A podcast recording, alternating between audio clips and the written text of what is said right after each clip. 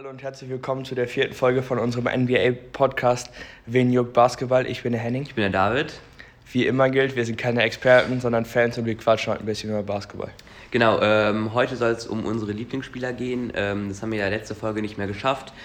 Ähm, wir reden über ein paar junge Spieler, äh, denen wir gerne zuschauen. Ähm, weiß ich nicht, äh, vielleicht über, über äh, die MVPs oder den, den Spielern, denen wir den MVP am meisten gönnen. Ähm, oder sonst halt einfach, weiß ich nicht, ein paar Rookies.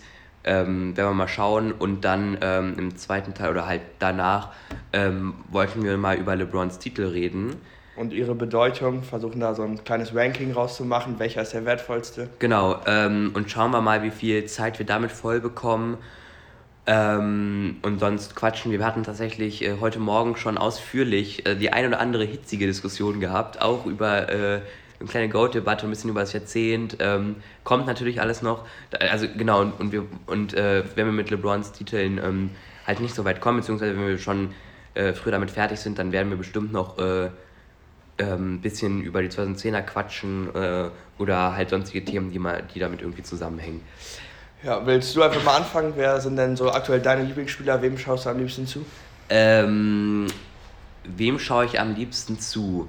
Also ich gebe zu, ich habe nicht so viele Spiele diese Saison bisher geschaut. Ähm, ich weiß nicht, am Anfang, also natürlich schaue ich immer die Playoffs und alles und auch und, und dann habe ich auch manchmal so Phasen, wo ich dann wirklich äh, einmal pro Woche äh, äh, am Tag halt mindestens äh, ein, zwei Spiele schaue.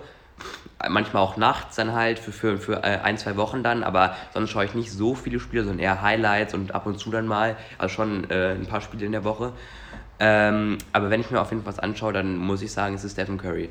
Also es sind nicht nur die Highlights, sondern es auch, ganz, sind auch ganze Spiele. Es ist einfach äh, immer wieder herrlich, äh, wie dieser Spieler unterhalten kann. Ich glaube, da stimmen ja auch viele Leute zu. Also es ist, äh, es gibt wahrscheinlich ähm, auch insgesamt äh, keinen äh, Spieler, der more entertaining ist in NBA History. Also wirklich, wenn, wenn, wenn, wenn er explodiert, wenn er, wenn er abgeht, wenn er dann auf einmal so Back-to-Back Threes irgendwie von ganz weit draußen nimmt, wo auch nicht, äh, wo, wo, äh, wenn man es auch nicht erwartet, der kommt so ganz locker angedribbelt, läuft vielleicht heiß und auf einmal, der, hat ja auch einen super schnellen Release und dann, dann zieht er ab und dann denkst du so, wie, wie macht er das und wieso kann er denn einfach so da so hoch, ich weiß nicht, das ist ja kein, ich weiß nicht, das sieht fast nicht so aus wie so ein langer, ähm, technisch versierter Wurf, sondern es ist einfach wirklich so ein Hochreißen von dem Ball. Aber dadurch, dass er halt so gut ist, kann er es halt machen. Und dann fliegt er halt rein und das ist halt unglaublich geil.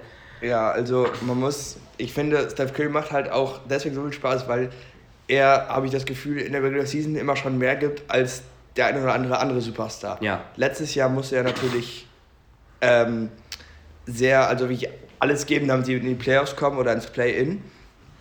Dieses Jahr habe ich auch den Eindruck, aber bei ihm ist es halt immer noch diese Spielfreude da und nicht so verkrampft wie bei dem einen oder anderen, der in der Regular Season auch immer alles gibt, wie zum Beispiel Russell Westbrook, der jedes Spiel durchpowert, aber bei ihm sieht das immer so ein bisschen, also verkrampft ist vielleicht das falsche Wort, aber... Schlecht auch einfach. Gut, das wollte ich jetzt nicht sagen, aber... Nein, also, aber äh, ich meine, wir müssen ja immer, immer ein bisschen über Russell Westbrook hier, äh, über, über ihn herfahren, weil sonst wäre es ja keine, keine Folge. Klar, also, und er hat einfach, er strahlt einfach diese Spielfreude aus. Ich schaue ihm wirklich, auch ich schaue wahnsinnig gerne zu. Er hat, legt auch wieder sehr schöne Zahlen auf mit 27,8 Punkten, 5,7 Assists und 6,6 Rebounds bei natürlich 41% Dreiern, was einfach überragend ist und einem Volumen von über 10 Dreiern pro Spiel. Das ist ja. absolut heftig und er macht einfach super viel Spaß. Er kann immer abdrücken. Das ist einfach wunderbar anzuschauen. Ja, und auch was du gesagt hattest, dass er mehr gibt. Also, ähm, das war ja, das kann er jetzt natürlich auch mehr, er kann auch einfach mehr nehmen und er kann auch vor allem jetzt noch, wo Clay auch nicht da ist, also er, er muss ja äh, quasi auch die ganze Offense äh, alleine äh, gestalten. Gut, er hat einen Jordan Poole und er hat auch einen Draymond Green, aber halt nur Poole ist halt so ein zweiter guter Scorer. Gut, und Wiggins, sorry, aber der spielt, finde ich, bis jetzt auch noch nicht so richtig Fall. konstant. Also ja, also ich muss aber sagen, er spielt, finde ich, besser als äh, in, in anderen Saisons vorher, weil er war ja immer so der Spieler, gut, also ich meine, hatten wir letztes, glaube ich, mal schon, oder vor, vor ein paar Folgen über Andrew Wiggins geredet, als wir über die Warriors geredet haben, dass er halt, äh, dass halt das, dieses Potenzial hat, das sagen ja auch alle, er wurde ja auch 2013 mit dem ersten Pick äh, gedraftet von den Cavaliers. 2014 müsste es gewesen sein. Okay, kann auch sein, ja. 2014 mit dem ersten Pick. Nee, 2014 war es doch Bennett, oder nicht? Nee, nee, aber er wurde direkt gegen äh, Kevin Love getradet. Und Kevin Loves erste Saison war die 2015. Also. Okay, ja gut. Äh, also, ja, also auf der 1 gepickt, das ist dann natürlich der Erwartungsdruck groß. Dann ja. zu den Timberwolves getradet gegen Kevin Love. Und dann natürlich mit auch ein sich entwickelndes Team mit äh, Carl Anthony Towns. Haben dann später auch Jimmy Butler dazu bekommen. Ja, und äh, aber da war dann immer die Erwartung hoch und die hat halt wirklich nicht, also er war nie der richtige Spieler, der das so wollte. Aber äh, er hat, also er, er scheint sich den, bei den Warriors wohlzufühlen, äh, muss man sagen. Ich finde, er passt auch schön das System rein. Ja. Er macht große Fort, äh, Fortschritte als Flügelverteidiger. Mhm. Das ist schön anzusehen, das ja. ist auch wichtig, das brauchen die Warriors. Ja, ich meine, es ja, ist ja eines der besten, wenn nicht das beste Defensive Team der Liga. Ich weiß nicht genau, wo, auf welchem Platz sie jetzt beim Ranking sind, aber es kann gut sein, dass sie auf einen sind. Waren ähm, sie auf jeden Fall. Waren sie auf jeden Fall, genau. Ähm, ja, genau, und äh, genau, dadurch, dass und Curry kann halt unglaublich viel machen und äh, unglaublich viel nehmen und Draymond hatte ja auch angesprochen, die wollen die Championship gewinnen. Clay hatte, glaube ich, auch gesagt, ähm, wir sind ein Championship or Bust Team, also wir, das ist, wir sind jetzt wirklich so gut, dass wir, ähm, dass wir äh, eigentlich gewinnen müssen und äh, dieses Feuer gefällt mir und Stephen Curry ja immer so, sowieso ein geiler Spieler. Äh, dem schaue ich auf jeden Fall gerne zu. Was ist denn dein Top-Spieler? Also zu den Warriors ist noch wichtig zu sagen, so. Draymond Green. Ja. Schaue ich auch gerne zu, weil er einfach so viele kleine Dinge macht. Also die Stats sind nicht also beeindruckend und interessant, aber es ist nicht so krass. 8,2 Punkte, 8 Rebounds, 7,7 Assists. Und er ist offensiv sicherlich auch nicht mehr die Gefahr, die er mal war. Aber er hilft auch, er leitet viele Off-Ball-Spielzüge für Steph Curry ein. Ja dass er mal, dass er auch viel in den Ball bringt. Das gefällt mir richtig gut. Und dass er eben in der Defensive, auch wenn er nicht mehr so athletisch ist und wirklich den, ähm, dem Rim Protector sein kann, ist er aber trotzdem ein defensiver Anker, indem er einfach die anderen Kollegen koordiniert, indem er einfach so das riesige Brain ist in der ja, Mitte. auf jeden Fall.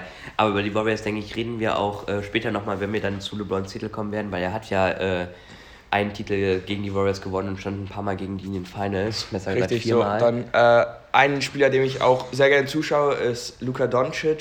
25,6 Punkte, 7,9 Rebounds, 8,6 Assists. Äh, er ist ein guter Spieler, mir gefällt er, also er spielt teilweise wahnsinnige Pässe, er hat einfach diese Court Vision. Aber also er hatte erst nicht so einen richtig guten Saisonstart. Und dann stört mich halt dieses immer dieses ständige Beschweren beim Schiedsrichter, statt in die Defense zurückzulaufen. Das ist halt eine Sache, die mich bei ihm so extrem stört, aber in der Offensive ihm zuzuschauen, das ist ein Genuss für mich.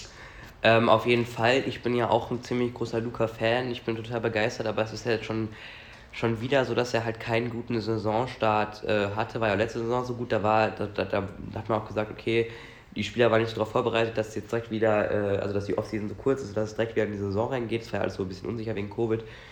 Ähm, aber ich weiß nicht. Also ich, ich, ich, ich bin nicht mehr so ein absoluter Fanboy und, und bin unglaublich begeistert von Luca, weil ähm,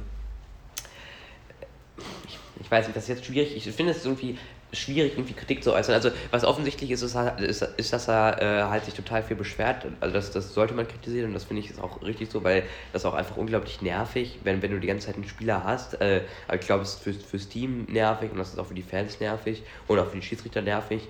Wenn du einfach einen Spieler hast, der da meint, bei jedem äh, nicht gepfiffenen oder bei sogar manch, manchen gepfiffenen äh, ähm, Fouls, ja. dann auch noch irgendwie da rum zu nerven und zu lamentieren, was, was das denn alles soll hier. Also schon, schon ja, es fuckt manchmal schon echt hart ab. Ähm, genau, was ich noch sagen wollte, das mit dem schlechten Saisonstart, also dass ich ihn da halt nicht, dass ich ihn da halt kritisieren wollte, ist halt so eine schwierige Sache, weil ähm, natürlich äh, ähm, er ist er in, in äh, den Playoffs in der ersten Runde zweimal ausgeschieden und aber auch gegen die Clippers. Also ich weiß nicht, ob man jetzt meinen Punkt verstehen möchte, äh, äh, äh kann. Ich will, ich will, halt nur, ich will halt nur sagen, dass äh, Luca, wenn er halt wirklich mal richtig gut werden will und anfangen will zu gewinnen, dann muss er halt vielleicht auch ein bisschen mehr Engagement zeigen. Allerdings ist er halt auch, ist er halt äh, noch sehr, sehr jung. Er ist ein trotzdem absolut hervorragender Spieler, weil er halt auch nicht über seine Athletik kommt, sondern über seine Spielintelligenz und über seine Erfahrung, die er jetzt schon hat ähm, dadurch, dass er super klatsch ist und er hat halt schon gegen, gegen die Clippers mit einem relativ schlechten Mavericks-Team zweimal verloren. Also deswegen will ich ihn auch nicht zu sehr kritisieren, aber finde ich im Moment, also ich, ich, ich erwarte, also irgendwie, vielleicht ist da irgendwie die Erwartung auch ein bisschen zu hoch, aber dafür, wenn man sieht, dass ein Spieler so viel Potenzial hat und erinnert mich da so ein bisschen äh, an LeBron, einfach auch vom Ding her, der, hat ja, der wird ja auch früh dafür kritisiert, dass er dann halt nicht so gewonnen hat. Ähm, obwohl LeBron sehr engagiert war und da halt nie solche Probleme hat, dass irgendwie faul in die Saison kann. Aber dass ich da vielleicht ein bisschen mehr, sag ich mal, obwohl Spielfreude, also ich meine, er ist immer super glücklich und er lacht auch immer, aber dass er vielleicht ein bisschen mehr Engagement zeigt. Ja, ich verstehe den Punkt auf jeden Fall. Bei LeBron ist halt dieser Titeldruck da. Luca ist halt ein Fanliebling, auch wenn ihn viele Leute kritisieren, auch zu Recht. Äh, ist er trotzdem, niemand kritisiert ihn wegen seines Mangelerfolgs. Da heißt es direkt wieder, ja, aber er hat 4 zu 3 gegen Clippers gewonnen, das Porzingis hat gechoked und so weiter. Aber dies mit dem Engagement, da verstehe ich auf jeden Fall, das stört mich besonders halt mit der Defense, wenn er da zum einen den Schiedsrichter diskutiert und dann halt den ganzen ja. defensiven Plan über den Haufen wirft, wenn er einfach zu spät ist. Und das ist so eine Sache, man, nicht jeder ist ein guter Verteidiger, dafür ist er halt ein exzellenter offensiver Spieler, aber dann kann man es trotzdem sich bemühen. Man sieht Steph Curry, der bemüht sich auch Total. in der Defense, auch wenn er kein guter Verteidiger ist. Der auch jetzt sich über die Jahre dann auch entwickelt hat. Aber ja, da können wir ja gleich noch. Auf jeden Fall. Und Luka Doncic hat halt, also er nutzt ja regelmäßig seine körperlichen Vorteile offensiv aus. Er ist 2,1 Meter eins groß und super massig, was natürlich für einen Point Guard absolut stark ist. Aber das kann man defensiv doch auch bestimmt irgendwie einsetzen. Man hat bei Harden Lösungen gefunden in Houston, dass er dieser sogenannte Safety in der Defense war, dass er immer als Help-Verteidiger reinrotiert ist, ja. keine On-Ball-Defense ausüben müsste. Beziehungsweise er ist jetzt kein schlechter, also er wurde auch immer besser da äh, in der, äh, was, was On-Ball-Defense äh, und Perimeter-Verteidigung anging. James Hahn. Ja, also für, für seine Verhältnisse. Also man kennt ja diese Clips, wo er in Houston einfach absolut gar keinen Bock hat und einfach dann so rumstehen, wirklich bei einem, bei einem Fastbreak einfach sich denkt, ja gut, das sind halt zwei Punkte für die Gegner. Aber ich glaube, wenn er, wenn er wirklich will, ist er wirklich kein, kein schlechter Defender mehr. Ja, also in den entscheidenden Momenten, auch 2018 gegen die Warriors, hat man ja gesehen, James Harden, wenn er kann, dann fällt er, also wenn er will, dann fällt er nicht mehr als ja. so defensive Schwachstelle auf. Ja. Und das wünsche ich mir halt, dass es bei Luca sich dann auch dazu entwickelt, dass er vielleicht ein Top-On-Ball-Defender ist, aber ja. immerhin keine Schwachstelle so gesehen mehr darstellt. Ja, wenn wir jetzt über schlechte, äh, über eine schlechte Defense reden, dann können wir direkt mal zu den Grizzlies gehen, beziehungsweise zu John Morant, der ähm, nämlich einer meiner Lieblings- und einer meiner Lieblingsjungen äh, Spieler ist. Genau, äh, ist jetzt aber raus ähm, für, ich meine, für ein paar Wochen, ich weiß nicht, was hatten die erste, ich glaube so sechs bis äh, acht Wochen. Ähm, hat aber bisher eine ziemlich starke Saison gespielt, ähm, vor allem offensiv, defensiv halt eben nicht.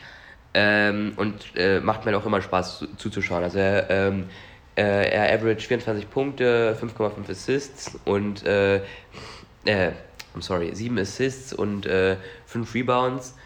Ähm, und äh, ist einfach ein super athletischer Spieler, der auch oft auch einfach auf einem äh, Highlight, äh, sag ich mal, Tape drauf ist. Also die Dunks sind krass. Er ist auch unglaublich klatsch, finde ich. Also es hat er einfach auch irgendwie, sag ich mal, äh, es ist irgendwie, das ist einfach dieser Spielertyp, wo ich das Gefühl habe, der hat richtig Bock zu gewinnen, der hat richtig Bock, was zu machen. Aber ähm, das Team ist halt äh, relativ scheiße. Und ähm, man hat das auch, glaube ich, mit ihm das schlechteste Defensive Rating der Liga. Man ist auf 30, man hat äh, aber, meine ich, mit ihm die äh, 10 beste Offense ähm, der Liga. Ähm, was halt doch schon ganz gut ist, aber das reicht natürlich eigentlich, das reicht halt gerade vielleicht eben so für ein Play-in-Turnier oder für ein Play-in-Turnier, wenn sich die Defense dann nicht verbessert. Ähm, und es ist halt raus und das ist halt eine absolute Katastrophe für die Grizzlies. Aber ähm, das, was er so ge gemacht hat und auch wie er sich so in, wie er in den letzten Jahren gespielt hat, er war ja auch Rookie of the Year und dann letztes Jahr äh, im Play-In-Tournament für die Warriors da rausgehauen gehaut hat und äh, äh, rausgehauen hat, äh, what the fuck. Ähm, ja, äh, auf jeden Fall ein Spieler, dem ich sehr gerne zugeschaut habe. Ja, also man hat ja letztes Jahr gegen die Warriors im Play-In schon gesagt und das ist diese Saison auch so, wenn er eben seine Dreier trifft, dann ist er ganz schwierig zu verteidigen, weil er im Drive zum Korb eben noch gefährlicher ist. Im Moment trifft er den Dreier mit 35,6 Prozent, was jetzt keine überragende Quote, aber für ihn natürlich respektabel. Man kann nicht einfach mehr nach dem Pick and Roll, ist ja immer das klassische, unterm Screen hergehen und den Drive zumachen, sondern man kann auch man muss ihn respektieren als Werfer und das, finde ich, macht ihn noch schwieriger zu verteidigen, als er sowieso schon ist. Auf jeden Fall. Äh, auf jeden Fall äh, ein Spieler, auf den ich mich freuen werde, wenn er wieder da ist. Um nochmal zurück zu den Mavericks zu kommen, wer mir auch da richtig, richtig gut gefällt, ist Jalen Brunson, der äh, im Moment als Sixman von der Bank kommt. Äh, solide Stats, 14,6 Punkte, 4 Rebounds, 5 Assists. Der seinen Job als äh, zweiter Ballhändler und die Second Unit anführt, finde ich richtig stark macht. Das gefällt mir richtig gut. Die Lineups, wo er und Luca auf dem Feld sind, sind auch stark. Aber da hat man halt wieder das Problem, dass dann von der Bank niemand kommt. Ja, äh, Jane Brunson auf jeden Fall hatten wir letztes Mal, als wir ein bisschen ausführlicher über die Mavericks geredet haben, äh, auf jeden Fall ein Spieler, den ich auch echt klasse finde, äh, großartig. Ähm, weißt du eigentlich, wie alt er ist? Der so spontan, also. Der ist auf jeden Fall in der zweiten Runde in dem Draftjahr von Luca gedraftet worden. So jung ist der noch?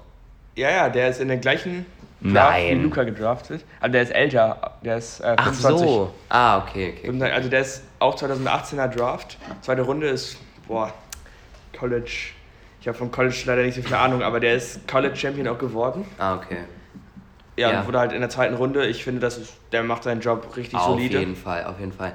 Ja, ähm, noch ein anderer junger Spieler von mir ist Lamello Ball. Ähm, hatten wir ja letztes Mal schon, also auch vor, vor ein paar Folgen drüber geredet. Ähm, finde ich einfach, ich finde den Typen klasse. Ich weiß nicht, äh, Hadi gut, hat, da, da werde ich jetzt auch nicht mehr so viel, zu, so viel zu sagen, weil die aufmerksamen Hörer, wenn wir, ich weiß nicht, wie viele wir haben, na egal.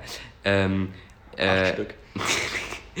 werden ja ähm, das mitbekommen haben, wie, wie, seine Karriere verlaufen ist äh, und wie er irgendwie aus diesem Loch rausgekommen ist, den ihn, äh, wo, äh, ja, dass sein Vater irgendwie für ihn, sag ich mal, irgendwie kreiert hat. Also, obwohl, ich weiß nicht, ob man das doch bezeichnen kann, aber irgendwie so eine, so eine Misere äh, und die ganzen Fans, die ihn dann halt auch relativ scheiße fanden, dass er irgendwie dass das alles so medienpräsent war und so, das fand ich auch alles nicht so klasse und ich glaube, das fand er nicht so klasse. Das war ja auch bei Lonzo genauso, da hat ja. sich Lavar Ball hingestellt und gesagt, hier ist der nächste Magic Johnson. Ja, und das ist halt alles und, und auch beide und ich finde, Lonzo kam da nicht so einfach raus.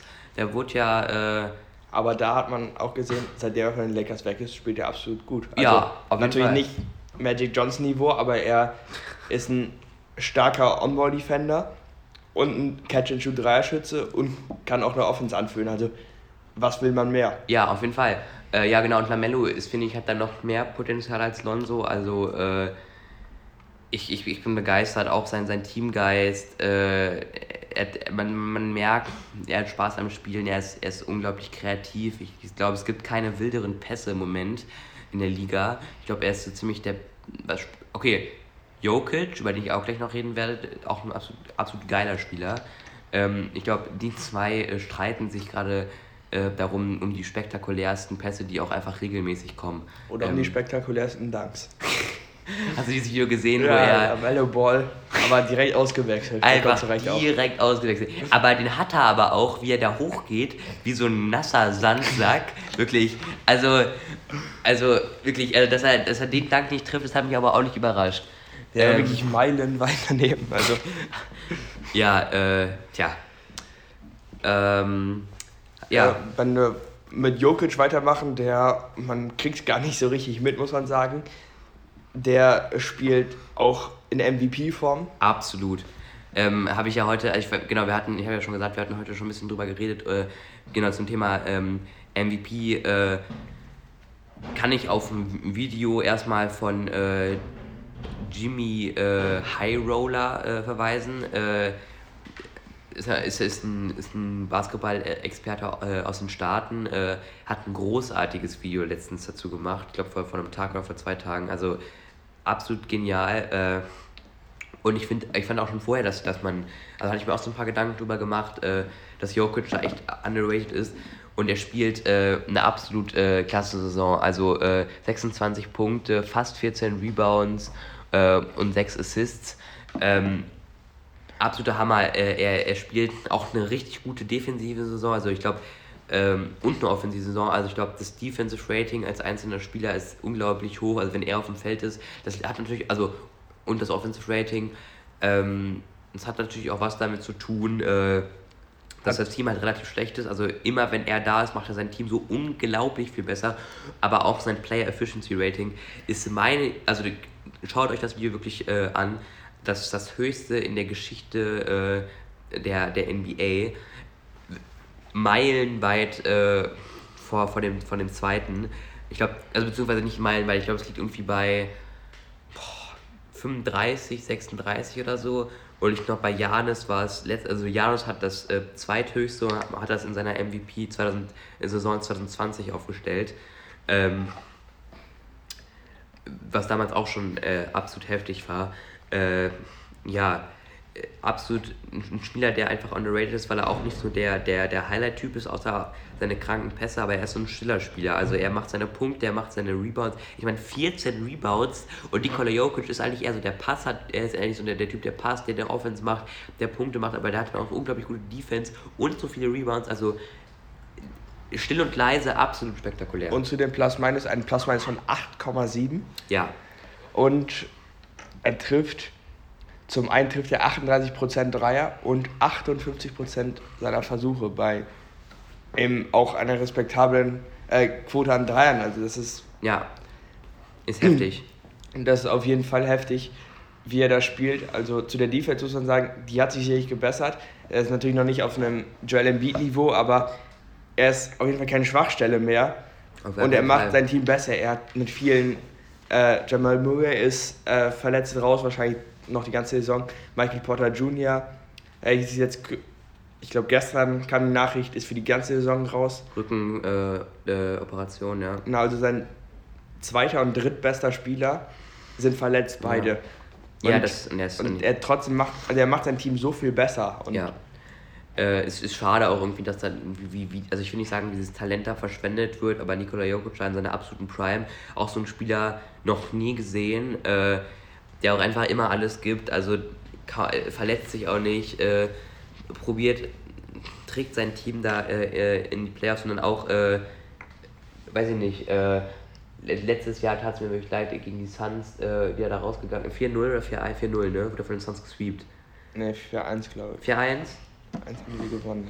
Ich meine, entweder die haben das, die haben Spiel 4 gewonnen zu Hause, als Nikola Jokic auch raus ist mit einer, äh, nee, ich glaube 4-0 sogar. Weil in, in seinem, in seinem, im, im, im, jetzt kann man mal, doch, Spiel 4 hat er nämlich gefoult, hat er nämlich äh, einen Spieler richtig heftig gefoult, weil er einem so richtig hart irgendwie von hinten auf den Ball geschlagen hat und auch ordentlich auf dem Arm. Und da ist er für äh, rausgeflogen. Ejected. Stimmt, äh, du hast recht. Ja. Äh, sind tatsächlich 4-0 ja. rausgeflogen sind 4 gegen die Suns. Aber ist halt, ist halt muss man ja sagen, äh, ohne seinen zweitbesten Spieler gegen so ein krankes Suns-Team, was dann auch in die Finals gegangen ist, mit Chris Paul und Devin Booker, das ist einfach, da kann man ihn jetzt nicht so wirklich für, für ankreiden. Auf gar keinen Fall, nee. Das ist genauso wie wir eben bei Luca auch schon gesagt haben, der ist jetzt zweimal in Folge mit einem relativ schwachen Team, auch 2020 mit dem verletzten Porzingis gegen so ein starkes Clippers-Team rausgeflogen. Und das ist eine einzelne Leistung, die aber dann halt einfach nicht reicht, um eine gegnerische Teamleistung zu besiegen. Ja, ähm, ich hoffe auf jeden Fall, dass er da Unterstützung bekommt äh, in den nächsten Jahren. Äh, er ist ja auch nicht so auf seine Athletik angewiesen. Äh, ist ja auch eher so ein, ja, weiß ich nicht, wie er so spielt. Ist, weiß nicht, ich glaube, ich hatte letztens ein Interview, äh, Postgame-Interview von Popovic angehört, als er gegen Spurs gespielt hat. Ich weiß nicht, ob er das da gesagt hat, aber irgendwie wie so ein Dirigent, der seine Offense irgendwie so ganz langsam und vorsichtig mit auch irgendwie so unorthodoxen Schritten äh, und Bewegungen äh, anführt. Äh, ist eigentlich zu langsam, gar nicht so schnell, aber trotzdem halt absolut nicht zu verteidigen. Ähm, ich, ich, wenn ich gerade, ich weiß nicht, ich habe gerade ein bisschen drüber nachgedacht, ein Fit, ein, zweiter Spieler, äh, neben ihm äh, ist mir irgendwie komischerweise Russell Westbrook eingefallen, weil das finde ich total lustig. Äh, einfach damit wirklich die Rollen vertauscht. Russell Westbrook als Point Guard, der aber quasi nur in der Zone irgendwas machen kann. Und Nikola Jokic, der so unglaublich gut von draußen ist und quasi wie ein Guard das Spiel äh, anführt. Ähm, ja, aber ich hoffe, also weiß ich nicht, äh, vielleicht, vielleicht macht ja Jamal, Jamal Murray noch einen riesigen Schritt nach seiner Verletzung. Es ist zu also, hoffen, wahrscheinlich aber nicht normalerweise. Ich finde, er muss gar nicht diesen richtigen Schritt noch machen. Er muss einfach nur auf das Niveau von vor seiner Verletzung zurückkommen, weil also sicherlich, ihr braucht noch einen Schritt, um wirklich ein ernsthafter Contender zu sein. Ja, genau. Aber der, ich finde, er hat absolut stark gespielt in der Bubble, in, in der, der Sieben-Spiele-Serie gegen die äh, Jazz. Gegen, genau, gegen die Jazz. Ja. Absolut stark. Dann gegen die Clippers. Dann natürlich gegen dieses übermächtige Lakers-Team rausgeflogen, aber das ja. war schon stark. Da konnte man schon sehen, was dieses Team mal werden kann. Da ist Jokic im Vergleich zu Bubble auf jeden Fall besser geworden. Und wenn Murray sich auch noch etwas weiterentwickelt, dann finde ich, ist das ein richtig gutes Team und auch ein ernsthafter Contender, wenn MPJ dann auch wieder zurückkommt. Ich hoffe, also vielleicht äh, nächstes Jahr, dass nach einem Championship Run zustande kommen könnte, würde mich auf jeden Fall freuen. Äh, man bräuchte da vielleicht auch noch eine bessere Defense zu. Ich weiß nicht, wie das, wie das Defensive-Rating von den Nuggets ist, habe ich mir jetzt leider nicht irgendwie notiert oder so.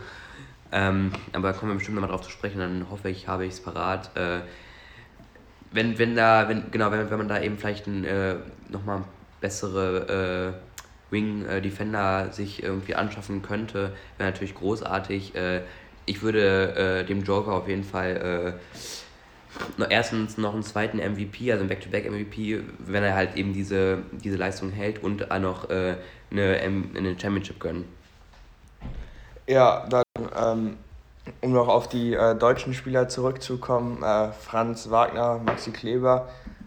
Äh, die Franz Wagner spielt sicher eine solide Saison bei den äh, Magic 13,4 Punkte, 4,3 äh, Rebounds und 2,5 Assists. Hat er auch, let nee, letztes Spiel war es nicht, aber eins davor hatte er auch 27 Punkte wieder. Da vor längerer Zeit mal gegen die Timberwolves 28 Punkte.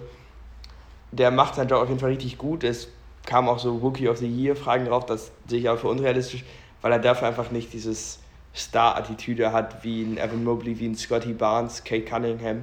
Ja. deswegen denke ich nicht, dass er äh, ein Rookie of the Year werden kann, aber auf jeden Fall ein sehr guter Pick von den Magic, der sich auf jeden Fall noch gut weiterentwickeln kann und auch sich zu so einem Edelrollenspieler wurde ja häufig gesagt, ranwachsen kann. Ja, äh, ich, ich würde es ihm auf jeden Fall gönnen. Ähm, da fehlt halt auch das Narrativ, glaube ich, einfach, er ist halt Deutscher und äh, in den USA war ja Kate Cunningham auch sehr gehypt und so und auch äh, Mobley und auch Jalen Green. Ähm, ich, ich habe mich jetzt nicht so, also du befasst dich ja auch mehr mit so deutschen Spielern, finde ich auf jeden Fall klasse. Ich, ich bin dann ja nicht so drin, ich achte jetzt nicht da so besonders drauf. Ähm, aber Franz Wagner, äh, auch mit Mo Wagner da zusammen, finde ich klasse, dass die beiden zusammenspielen äh, in Orlando ähm, auf jeden Fall schön zu sehen, spielt äh, eine echt äh, auch statistisch äh, gute Rookie-Saison. Ähm, mal schauen, vielleicht, vielleicht wenn er ja nochmal richtig gut wird, äh, hat er vielleicht noch ein paar realistische, ähm, realistische Chancen, äh, äh, halt auch Rookie of the Year zu werden. Ja, das denke ich auch. Dann Maxi Kleber, 7,9 Punkte, 5 Rebounds, 1 Assist. Das sind sicherlich nicht so starke Werte, wie man sie erhofft hat. Er hat vor seiner Verletzung, er war ein paar Spiele raus, hat er stark gespielt, auch überragende Dreiquote gehabt. Jetzt seit der Verletzung ist es nicht ganz so stark, aber was er nicht kann ja noch werden. Und er ist ein so wichtiger Spieler für die Mavericks, weil er eben der Fit neben Luca und Porzingis einfach so stark ist. Das hat man ja auch schon gesehen. Er ist ein extrem guter Verteidiger. Er kann sowohl sein verteidigen als auch Kawhi Leonard hat er jetzt, gut, Kawhi Leonard ist natürlich nicht zu stoppen in so einer Playoff-Serie, aber das hat er auch ganz ordentlich gemacht, muss man sagen. Ja. Und deswegen denke ich, dass Maxi Kleber hoffentlich bald in die Starting Five kommt und ihm, er ist einfach interessant zuzuschauen, weil er halt defensiv immer sich richtig reinhängt. Äh, ja, äh, ich, ich finde ihn auch klasse, ich finde ihn echt sehr sympathisch. Äh, ich, ich hoffe, dass er auch noch bei den Mavericks bleibt, beziehungsweise dass er da auch mehr, also dass er erstens bleibt äh, und dass er dann aber auch äh, mehr mehr Spielzeit bekommt. Äh, er ist ein klasse Spieler, vielleicht, vielleicht, weiß nicht, denkt sich Jason Kidd vielleicht da irgendwie so einen, weiß ich nicht, göttlichen, eine göttliche Eingabe und äh, denkt sich so, ja, Maxi Kleber, das ist irgendwie unser, unser Schlüssel, unser, unser letztes Piece, um, um irgendwie in die äh, Western Conference Finals zu kommen. Äh, ich, ich, ich, ich würde es hoffen. Ähm, kurze Frage, wenn du jetzt, weil wir ja gerade ein bisschen über den MVP geredet haben, auch über Stephen Curry und Jokic, wenn du jetzt nicht sagen würdest, wem, wem du es am meisten gönnen würdest und auch kein Hot Tag, sondern wenn du jetzt sagen müsstest, wer wirklich der MVP wird, also wer wird gewählt, je, je nachdem, ob er wirklich der beste Spieler ist oder nicht, wen würdest du nehmen? Wer gewählt wird, ich denke, gewählt würde Steph Curry. Ja. Weil er diese starke Saison spielt. Alle freuen sich, dass die Warriors jetzt wieder zu zurück sind, aber halt nicht mehr in dieser langweiligen, sag ich jetzt mal, Dynasty, wo sie einfach alles gewinnen mit ihren vier All-Stars, sondern einfach so ein Team, ein Team, was wie Team Basketball spielt mit Steph Curry, der klar raussticht. Ich glaube, er würde stand jetzt, würde er gewählt werden. Was denkst du? Ähm, das glaube ich auch, ja. Ich, ich, ich, ich sehe das ähnlich. Ähm, das ist auch eine super Story. Stephen Curry kommt zurück, äh, am Boden zerstört, nach, sag ich mal, irgendwie den Finals äh, gegen Toronto. Und dann geht äh, Clays raus, äh, äh KD ist verletzt und geht auch, geht auch nach Brooklyn. Äh, und, und Curry ist dann so allein und alle fragen sich schon, äh, hm, was wird er jetzt machen? Und dann verletzt er sich halt auch irgendwie, ich weiß gar nicht, in den ersten Spielen oder sogar in der Preseason. Er hat fünf Spiele gemacht und dann hat er sich seine Hand gebrochen. Genau, und dann war er halt auch für die ganze Saison raus. Äh, beziehungsweise, ja doch, er war für die ganze Saison raus, weil das wurde dann, das wurde dann ja die Bubble-Saison. Genau, und dann wäre er in der Bubble wieder fit gewesen.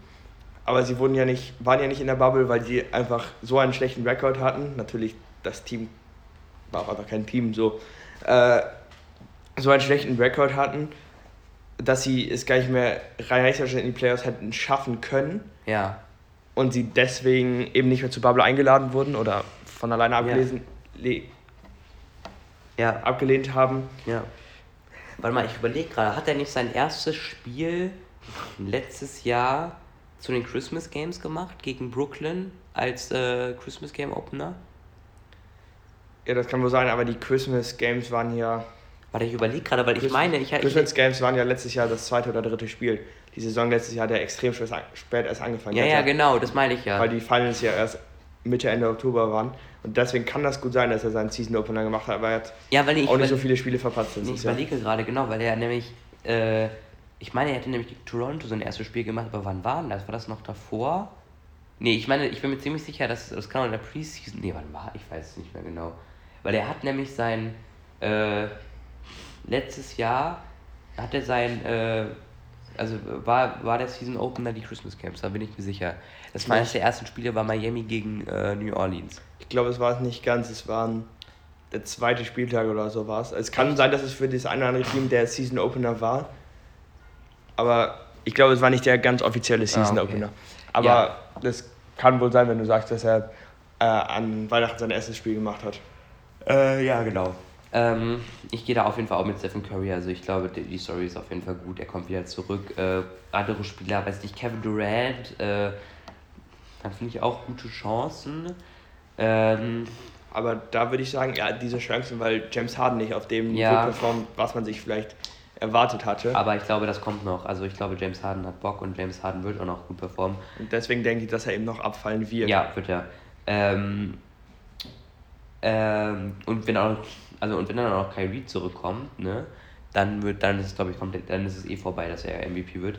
Und dann noch andere Kandidaten halt eben nach Stephen Curry, Janis und, und äh, Jokic, würde ich sagen. Äh, ja, wobei man sagen muss, die legen auf jeden Fall MVP-würdige Zahlen auf. Ja. Aber sie sind irgendwie nicht in diesem Racing drin. Also, die sind ja auch Europäer, auf. also ja. Ja, aber wenn man sich anschaut, Jokic-Stats hatten wir gerade Janis 27 und 12, letzte Nacht 40 und 15, glaube ich.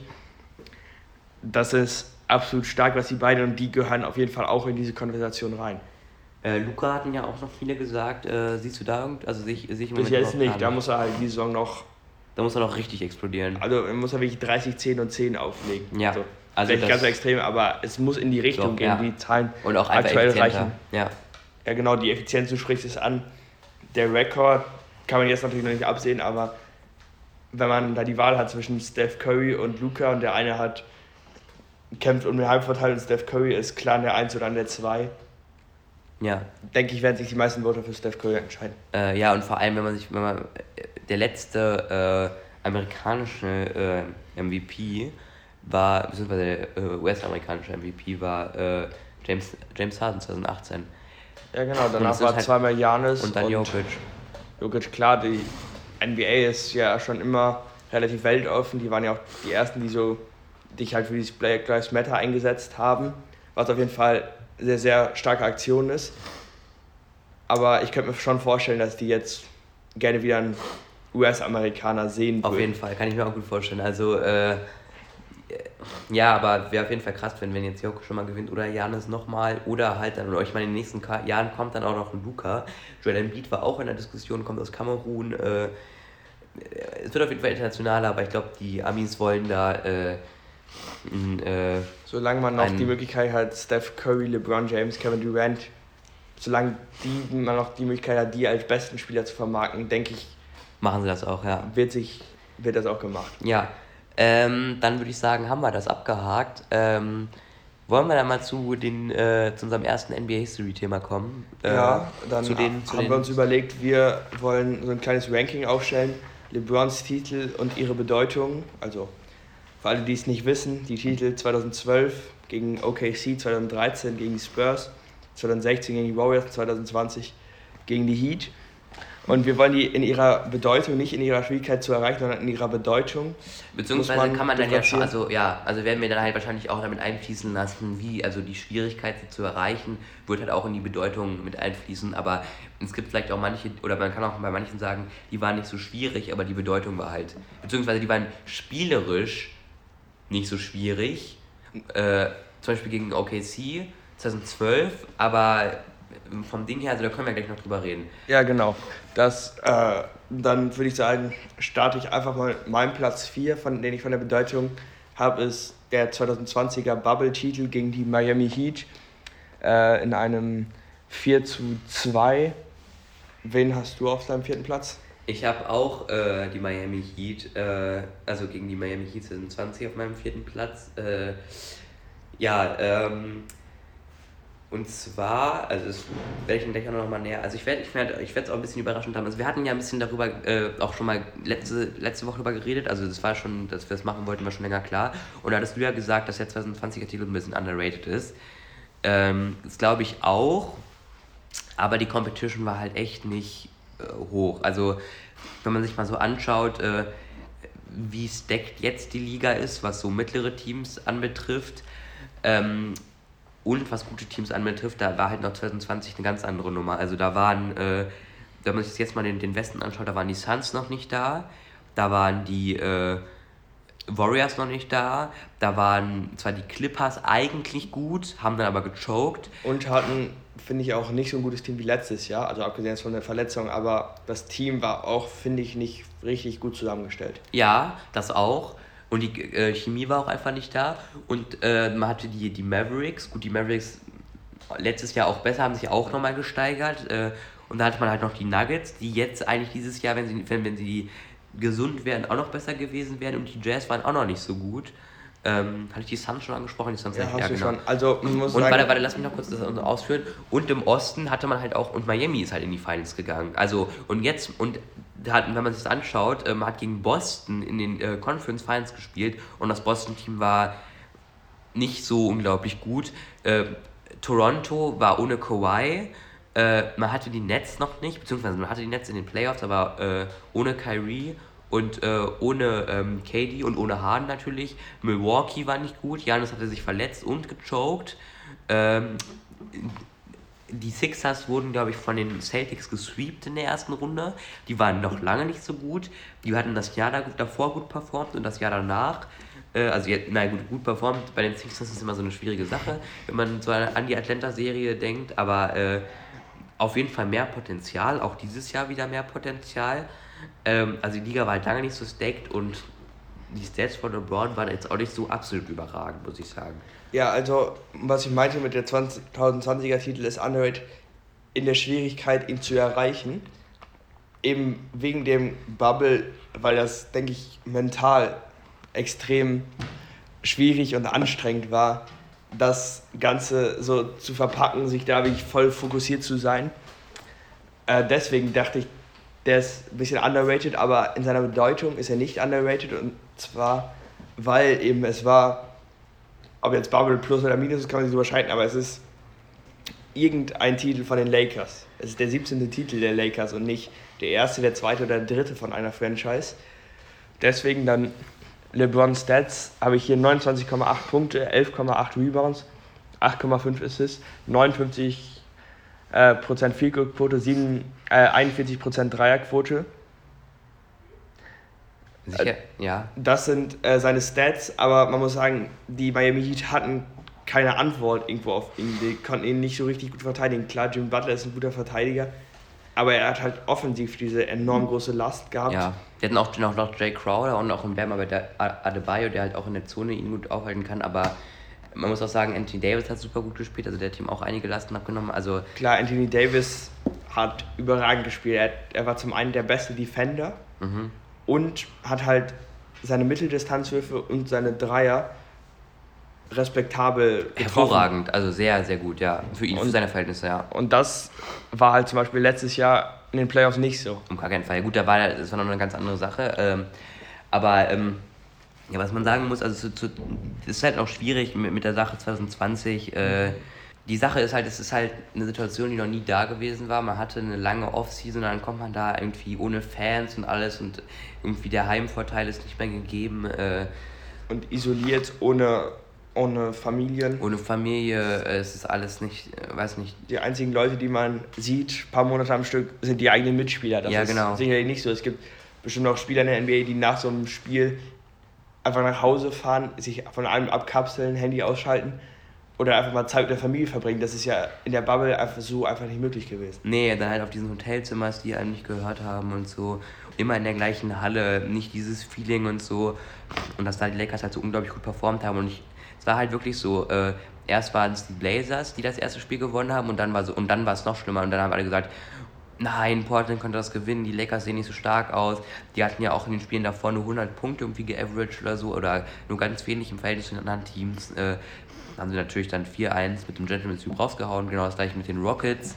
Das war auch ein auch Gentleman Sweep und mit den Nuggets tatsächlich auch. Also genau. alles drei Gentleman Sweeps. Und äh, da haben auch alle gesagt, jetzt die Nuggets, oh, die haben die Clippers geschlagen und die Rockets, Small Ball. Das sind alles gute Möglichkeiten und es sah wirklich locker aus. Es war wirklich, niemand kam an dieses Team ran und die Heat halt am nächsten, aber I'm sorry, wer sind halt die Heat so? Also, das ist halt. Die waren da noch, also waren da so, sogar schwächer als äh, dieses Jahr. Auf jeden Fall. Sie haben zwar Jay Crowder verloren, aber dafür PJ Tucker und Kyle Lowry bekommen. Das ist. Ja. Und beim Adebayo war zwischenzeitlich auch verletzt. Also. Ja, und der hat, hat jetzt auch noch den nächsten Schritt gemacht. Ähm, ja, äh, was, also das mit dem Argument, dass sie halt unaufhaltbar waren, kann man halt so oder so auslegen. Entweder, dass die Teams schlecht sind oder dass sie halt extrem gut sind. Ich, ich glaube, es war so eine Mischung. Also die hatten dann einen guten Run, ähm, aber die Competition war auch nicht so gut. Äh, was hast du denn auf deinem Platz Nummer 3? Auf Platz Nummer 3 habe ich von der Bedeutung den 2013er Titel, weil ähm, dieser Titel, es ist sein zweiter Titel und der dritte in Heat Franchise History. Das ist klar, spielerisch ist er sicherlich auf zwei, an, zwei oder drei, also vielleicht auch auf drei, aber höher anzusiedeln als der nächste Platz, der jetzt noch folgt, weil es waren die Spurs mit, äh, das finde ich ist so ein Übergangsjahr. Also Tim Duncan ist immer noch stark, aber nicht mehr das Monster, was er vielleicht mal war. Also immer noch einer der besten Spieler der Liga, aber der junge Kawhi ist aber noch nicht so gut, wie er das Jahr drauf ist oder dann später die Jahre. Ja. Und deswegen sind die Spurs natürlich ein absolut ikonisches Team, auch mit äh, Coach Pop. Und deswegen habe ich diesen auf drei, weil er von der Bedeutung einfach, es ist sein zweiter Titel mit den Miami, das ist das, was schon längst überfällig war, so gesehen. Deswegen habe ich diesen auf drei. Wen hast du auf drei? Ähm, ja, ich war auch so am Überlegen. Ich hatte auch lange Zeit, beziehungsweise ich hatte auch die ganze Zeit eigentlich äh, 13 äh, äh, halt auf drei. Aber ich bin ganz ehrlich, äh, auch damit wir jetzt ein bisschen, dass wir, dass wir nicht die komplett gleiche Liste haben, äh, ich packe 12 auf äh, die Nummer 3. Und zwar, äh, weil es ist zwar der, also dieses Argument, also es ist ein starkes Argument. Äh, also ich meine, ich finde ich find beide, also es ist wirklich ein knappes Rennen zwischen 12 und 13, weil 2012 war halt sein erster Titel ähm, und alle haben gesagt, äh, oh, LeBron muss jetzt unbedingt gewinnen. Es, es hat neun Jahre gedauert. Er hat das Jahr davor gegen Dallas gechoked. Allerdings was jetzt, war, der, war der Titel eben nicht so schwierig äh, äh, wie der, der im Jahr darauf, äh, 2013. Also der, der war halt eigentlich relativ einfach. Also das einzig Schwierige war ja im Grunde genommen die Serie gegen Boston, ne? wo er halt äh, in Game 6 äh, 45 Punkte und ich glaube 14 Rebounds oder 15 Rebounds aufgelegt hat über 60 oder 70 Prozent aus dem Feld geworfen hat, äh, auch eine unglaublich gute Dreierquote hat, äh, in der hat im ersten Viertel und im zweiten Viertel alles abgerissen. Es war so sofort eine große Führung für Miami und der Boston Garden. Er war still wie nichts, ja. Ja, der hat die ganzen 2012er Playoffs über 30 Punkte geaveraged. Das ist sogar mehr als ein Finals, das sind 28,6. Also auf jeden Fall gut. Allerdings war dann halt die Finals, ja, die waren jetzt nicht so heftig. Also, äh, wenn das jetzt so eine richtig schwierige Aufgabe gewesen wäre, wo er wieder äh, so ein heftiges, wo er ein heftiges Team besiegen hätte müssen, das wäre seine erste Titel, dann auf jeden Fall. Aber äh, es war halt ein relativ einfaches Team. Also, damit wir auch einen Unterschied hier in unserer Liste haben, äh, sage ich, äh, ist, äh, ist, ist 2012 mein Nummer 3. meine Nummer 3. Ja, das kann ich ich verstehe deine Punkte auf jeden Fall. Man muss da auch sicher noch zu sagen, dass 2012 eine Lockout-Season war. Auch, ja. Ich weiß gar nicht, wie viele Spiele verkürzt, aber da, ich verstehe deinen Punkt. Dann habe ich auf Platz 2 habe ich den 2012er. Den anderen Punkt hast du gerade ja auch schon angesprochen, ist, ist ein erster Titel. Ja. Und der zweite in Heat Franchise History. Und der erste Titel, das war zum einen natürlich der erste Titel für so einen Spieler, ist immer was Besonderes. Dann noch das Jahr davor hatte er auf jeden Fall was gut zu machen. Und man hat ja in 2012 schon im Beast Mode gesehen, wo er eben in Game 6 die Boston Celtics so zerfetzt, muss ja. man ja schon fast sagen. Ja. Deswegen habe ich diesen Titel eben auf zwei, weil er sein erster Titel ist und weil er eben die Playoffs über so, also nicht über den Finals, aber in den Playoffs über so dominant gespielt hat. Ja, ähm, also ich habe halt äh, 13 auf 2. Und zwar, und das Argument kann man, was ich jetzt wahrscheinlich bringen werde, kann man so oder so auslegen, dass er quasi das äh, erste Mal, beziehungsweise, also Silence the Haters. Also die Leute haben ihn auch schon gehasst, als er in Cleveland verloren hat oder nicht, nicht gemocht und haben ihm gesagt, ja, overrated, was macht er denn da? Da hat er auch nicht wirklich engagiert dann teilweise gespielt. Und dann kommt er nach Miami und er verliert diese Serie 2011. Und das war wirklich so eine Katastrophe. Es war auch für ihn, ich weiß nicht, was, was da los war. Es war eigentlich, eigentlich war, war, war die, die Serie war absolut äh, free. Also die hätte, die hätte er mit seinem Team gewinnen müssen. Dwayne Wade hat auch noch gut gespielt. Hätte, hätten die das gewonnen, hätte er auch Dwayne Wade den ähm, äh, Finals MVP gewonnen. Beziehungsweise hätten sie äh, die Serie gewonnen, hätte LeBron wahrscheinlich den Finals MVP äh, gewonnen, weil LeBron halt, damit sie die Serie gewinnen hätten, hätte LeBron halt besser spielen müssen. Aber genau, und eben das war das erste Mal eben die, die äh, Hater äh, quasi, äh, dass sie das erste Mal stumm waren, beziehungsweise waren sie ja nicht, bis er 2016 quasi gewonnen hat, beziehungsweise bis er nach Cleveland wieder zurückgegangen ist. Ähm, aber für mich ist es im Grunde genommen so, dass das 2012 eben noch nicht der Fall war, weil es war halt gegen OKC. Es war äh, Lockout, ja, wie du gesagt hast. Ähm, und 2013 äh, äh, steht er da oben, äh, als er dann, also erstens, erstens war es eine super kranke Serie gegen die Spurs. Äh, du hast gesagt, Kawhi war noch nicht auf seinem Peak, wie er 2014 war. Äh, ich würde sagen, 2014 war auch noch nicht auf dem Peak, nicht aber 2014 ja, das wollte ich, auf jeden ja. Fall deutlich weiterentwickelt ja, als 2013 genau, noch. Auf, auf, genau, das wollte ich auch, sorry, habe ich mich Frau nicht auf dem Peak, sondern halt, das halt noch lange nicht so gut war wie 2014. 2014 haben auch die Spurs wesentlich besser gespielt, haben wir auch heute Morgen schon äh, ordentlich uns, uns gefetzt über, bei, der, bei der Diskussion. Ich glaube, das werdet ihr auch in den nächsten Folgen, wenn wir auch einmal, glaube ich, über die Go-Debatte und über, über die Dynastien reden werden, haben wir uns heute Morgen also fast gestritten, würde ich sagen. Ähm, ja. ja. genau. Und äh, wie er da oben steht nach dieser Hammer-Serie, gut, Ray Allen rettet seine Karriere, sagen natürlich die Hater, aber absoluter Bullshit. Äh, da wird häufig vergessen, dass er in äh, Game 7 auch einen 35 Punkte Triple-Double hatte. Ja, und vor allem ist es halt ein Corner-Dreier, der halt, gut, er war klatsch und er rettet die Serie, aber der war relativ offen. Und gut, der war schon heftig und das war auch einer der krassesten Momente wahrscheinlich so in der, in der ganzen Dekade, aber äh, hat jetzt auf jeden Fall nicht seine Karriere gerettet. Äh, aber wie er halt, genau, und dann steht er halt dann da oben in Miami, gewinnt das Ding, äh, seinen zweiten Titel Back-to-Back mit den Heat. Äh, das ist wahrscheinlich Peak LeBron, den man da sieht. Äh, ist das ein Argument dafür? 2013 könnte man, könnte man argumentieren. Er hat dann MVP gewonnen, Finals MVP, äh, war auch ein super guter, ich glaube, er war sogar Defense Player of the Year. Äh, in der Debatte war er auf jeden Fall auch dabei. Also Zweiter gute, geworden im genau, Voting. Genau, dachte ich mir, war ich mir nicht mehr sicher, aber genau, ist Zweiter geworden. Weißt du, wer in dem Jahr Defensive Player of the Year geworden ist? Ähm, ich glaube Dwight Howard, aber ich bin mir nicht sicher. Ja, kann sein. Also Dwight Howard hat ja alles, was so um die 2-10er-Wende war, abgeräumt. Ja, was die ja, Rebound Shell, Defense Player, ja. Ja, ähm, aber wie er halt da oben steht, so jetzt, jetzt wiederhole ich mich schon wieder, wie er halt da oben steht und er, er nimmt, er nimmt, er nimmt in, äh, den linken Arm, seinen Finals MVP in die linke Hand und den Titel äh, hat er so in, im rechten Arm, stellt sich da so hin äh, im Jubel und, und ruft Hate now, Hate now, ja. Er sagt, hasst jetzt, ich gewinne Back-to-Back, zweimal Finals MVP. Was wollt ihr von mir? Ich, ich bin der beste Spieler der Welt. Äh, ich habe dieses Team wirklich auch getragen. Gut, da kommen halt die Leute wieder, ja, aber Ray Allen hat den, den Corner-Dreier getroffen. Aber da war er halt so unglaublich gut und ich glaube, das war der erste Moment, wo die Leute vielleicht auch ihn wirklich für seine Leistung auch respektiert haben und auch, obwohl sie ihn nicht mochten, ihm geben mussten, dass er der beste Spieler der Welt ist und dass er jetzt auch einfach erfolgreich ist.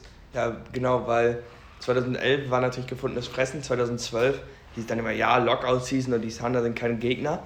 Aber 2013, das war ein, auf jeden Fall ein starkes, ikonisches Team mit den Spurs, das war eine ganz normale Saison da gibt es nichts zu kritisieren an der Serie so gesehen. Ja, und man hat ja auch, äh, auch eine krasse, äh, äh, ein krasses Easter Conference Finals äh, äh, gespielt gegen die Pacers. Mit einem jungen Paul George. Mit einem jungen Paul George, dieser krasse Dank da, ich immer, wenn ich an diesen Pacers Paul George denke, dieser krasse Dank da über, ich weiß jetzt nicht, wie er heißt, ein Heat-Player, der hatte immer so eine krasse, der hatte so, der hat immer so ein so, ein, äh, so eine heftige Frisur, die irgendwie so nach oben. Ach, Birdman. Ich weiß nicht, wie er richtig heißt, aber. Ja, ich, äh, der wirklich, also was ein krasses Poster. Oder der hat LeBron auch zum Beispiel in, in Miami im Spiel 1 auch einen Game Winner getroffen, äh, gegen einer seiner äh, wenig, oder einer, einer von ein, ein paar, sogar vielen eigentlich kann man sagen, äh, äh, Game Winner in Spielen in der Playoff-Serie. Ähm, ja, äh, ist auf jeden Fall, ist, ist deswegen mein äh, Platz 2, weil LeBron, glaube ich, das erste Mal auch irgendwo erleichtert war ja, das, deinen Punkt verstehe ich auf jeden Fall. Ich finde, ich habe wie gesagt 2012 auf zwei, aber diese beiden Titel, die haben beide eben diese Argumente. Ich finde, ja. Die kann man auf jeden Fall austauschen. Auf jeden Fall, also ganz, ganz enges Rennen.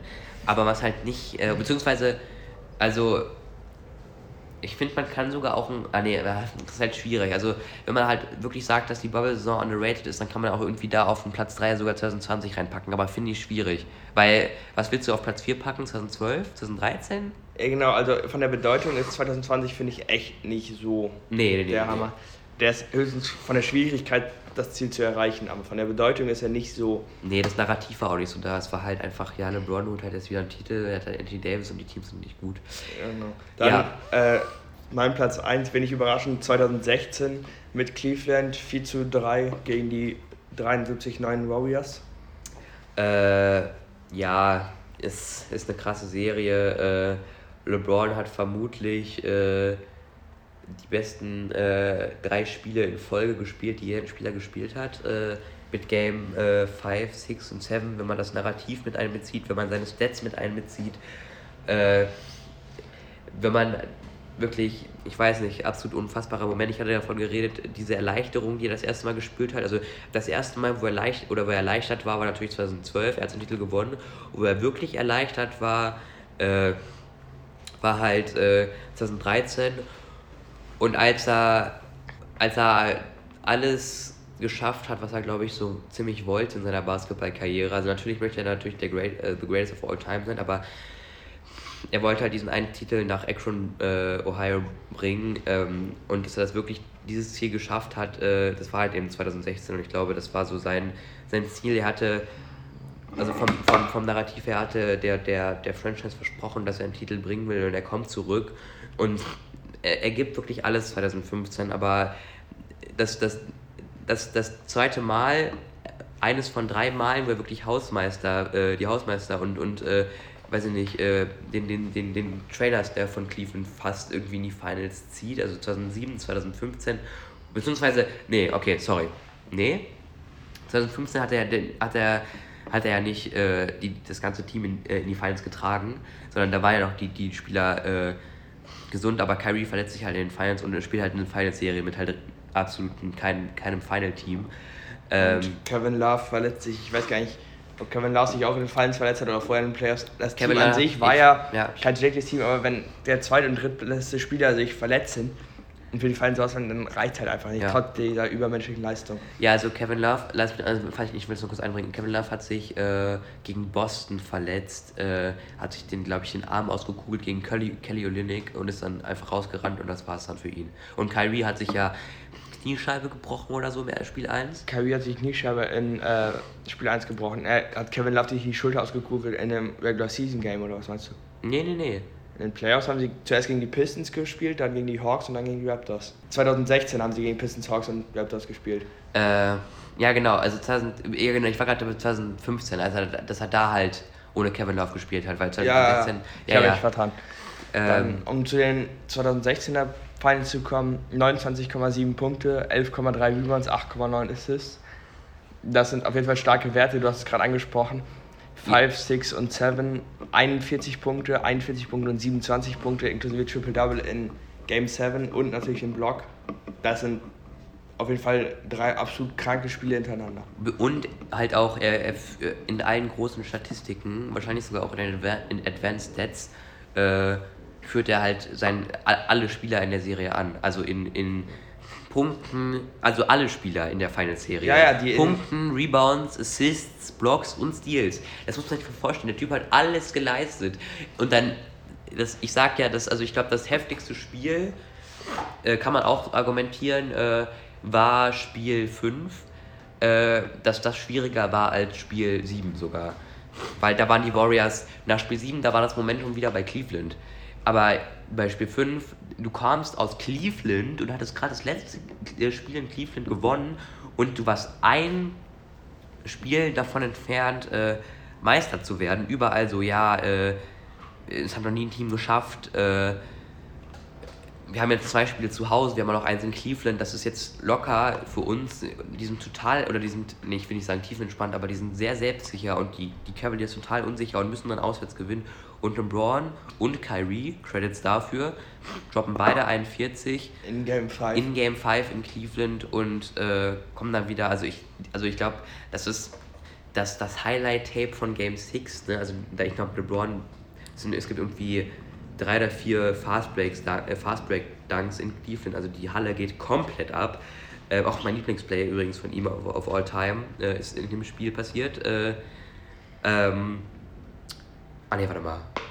In, nee, nee, nee, das stimmt gar nicht. Bullshit. In Game 3 ist mein Lieblingsplay äh, von ihm All Time passiert. Äh, Kommen wir vielleicht irgendwann andermal, äh, an, an andermal drauf zu sprechen. Aber auf jeden Fall eine krasse Serie von ihm. Ja, dann was mich dabei immer so ein bisschen stört, ist dieses 3-1 Rückstand aufgeholt. Äh, das wird immer so krank beurteilt. Das ist vielleicht eine bisschen kontroverse Meinung, aber wer hat denn die ersten vier Spiele gespielt? Hat Bronny die gespielt?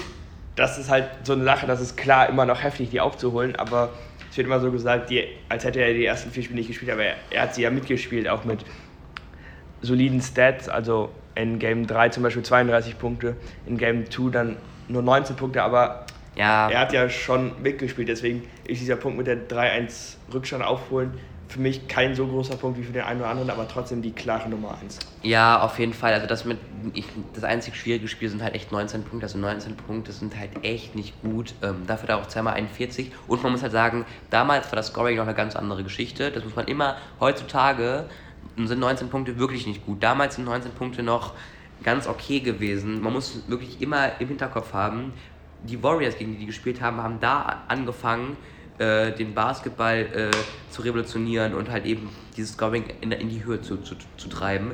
Aber man muss halt auch sagen, man hat halt auch gegen, ich meine, natürlich ist es ein, ich würde sagen, ein schlechtes Spiel halt eben das 19-Punkte-Spiel. Äh, aber man hat halt auch gegen die 73 neuen Warriors gespielt. Man hat halt auch gegen die 73 neuen Warriors das gespielt. Das ist klar, das ist klar. Deswegen habe ich, das ist auch einer der Gründe, warum ich diesen Titel halt einfach klar auf der 1 habe. Ja, ähm, auf jeden Fall eine spannende Sache. Ähm, das war jetzt erstmal so ein kleiner, weiß nicht, so ein, so ein Sneak Peek. Also wir haben jetzt erstmal so ein, äh, äh, weiß ich nicht, äh, bisschen, also ein bisschen darüber, also über eine kleinere äh, Sache geredet, was NBA History betrifft. Da sind wir einfach spontan drauf gekommen. Ich weiß auch nicht, wie das kam. Äh, wir werden, ich glaube, äh, es wird jetzt halt weitergehen viel mit NBA History, außer es kommen halt, es passieren halt wirklich absolut große äh, äh, Sachen in der Regular Season, also vielleicht ein paar richtig gute Spiele oder Verletzungen, über die man unbedingt reden muss oder was auch immer. Ich denke auch, dass wir immer so am Anfang der Folge so die wichtigsten Themen der Woche abhalten sollen oder kranke Spiele. Ja, genau. Dann so also kleines, ja. Äh, so einmal so über die letzte Woche und dann eben uns immer ein Thema raussuchen, meistens NBA History Thema. Genau. Ähm, wir haben auch schon äh, eine, eine Spezialfolge für äh, äh, Weihnachten vorbereitet. Wir und die ja, Woche davor? Genau, und die Woche davor. Also äh, am 23. Der ist ja ein Donnerstag und der 24. ist ein Freitag. Das heißt, ihr kriegt äh, quasi für äh, Weihnachten und für vielleicht auch Heiligabend, vielleicht am Mittag oder Nachmittag davor, wo man meistens nichts zu tun hat, wenn man nicht gerade was zu essen macht, könnt ihr euch dann eine, spezielle, eine Special-Folge anhören. Ähm, freut euch drauf. Es hat mal wieder Spaß gemacht, mit dir zu reden. Es wird dann auch vielleicht ein bisschen hitziger. Also heute war es ja noch relativ entspannt. Äh, ja. Ich, ich, wir wünschen euch auf jeden Fall noch äh, einen schönen Donnerstag oder einen schönen, wann auch immer ihr das hört. Ähm, bis zum nächsten Mal. Bis zum nächsten Mal. Tschüss.